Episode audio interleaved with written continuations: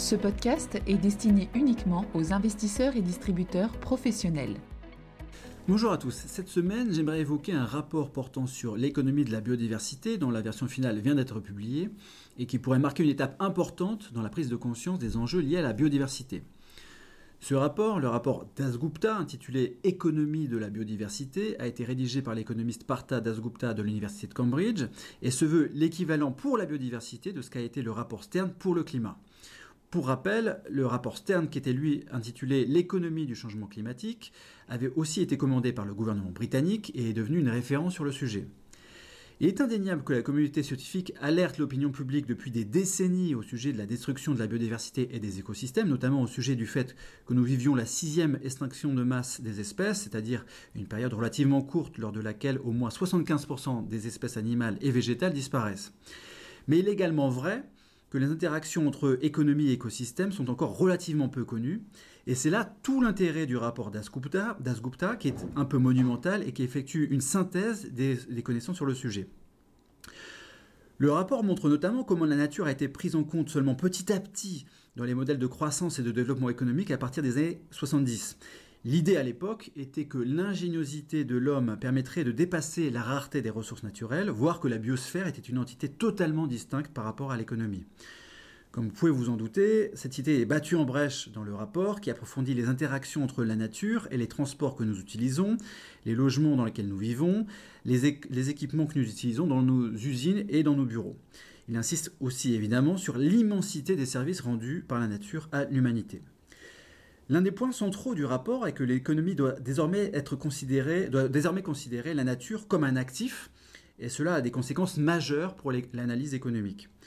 De nos jours, les gouvernements et les institutions statistiques jugent les performances économiques des États en mesurant le PIB, le produit intérieur brut. Or, le PIB ne prend pas en compte la dépréciation des actifs et ne prend donc pas en compte la dégradation de l'environnement. D'ailleurs, le B de PIB indique que ce qui est mesuré est la quantité brute de biens et de services finaux, pas la quantité nette de la dépréciation des actifs.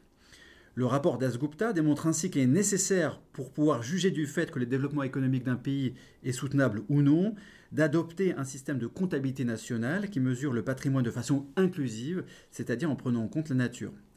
D'ailleurs, Dasgupta souligne que l'œuvre majeure de l'économiste Adam Smith s'intitule La richesse des nations et pas le PIB des nations. Alors, s'il faut considérer la nature comme un actif, le, rapport explique toutefois que la nature n'est pas un bien de production comme, comme les autres, en particulier alors que les biens d'équipement de capital sont toujours immobiles, les ressources de la nature sont mobiles, les insectes volent, le vent souffle, etc ce qui rend difficile de se les approprier et donne l'illusion qu'ils n'ont pas de limite.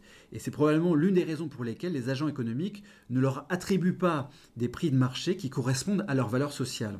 Et c'est notamment un sujet sur lequel les citoyens demanderont de plus en plus de comptes aux entreprises qui exploitent ces ressources naturelles.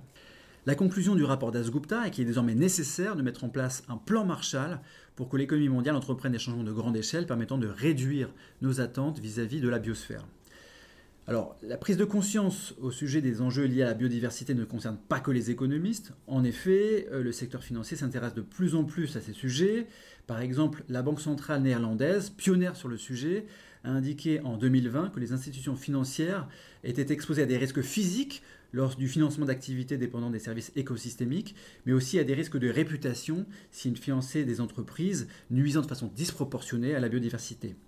Évidemment, le même raisonnement prévaut pour le changement climatique. Au final, il paraît de plus en plus évident que les économistes devront mieux prendre en compte la nature et la biodiversité dans leurs modèles, mais ils ne seront pas les seuls à devoir changer, puisque les investisseurs devront en faire de même.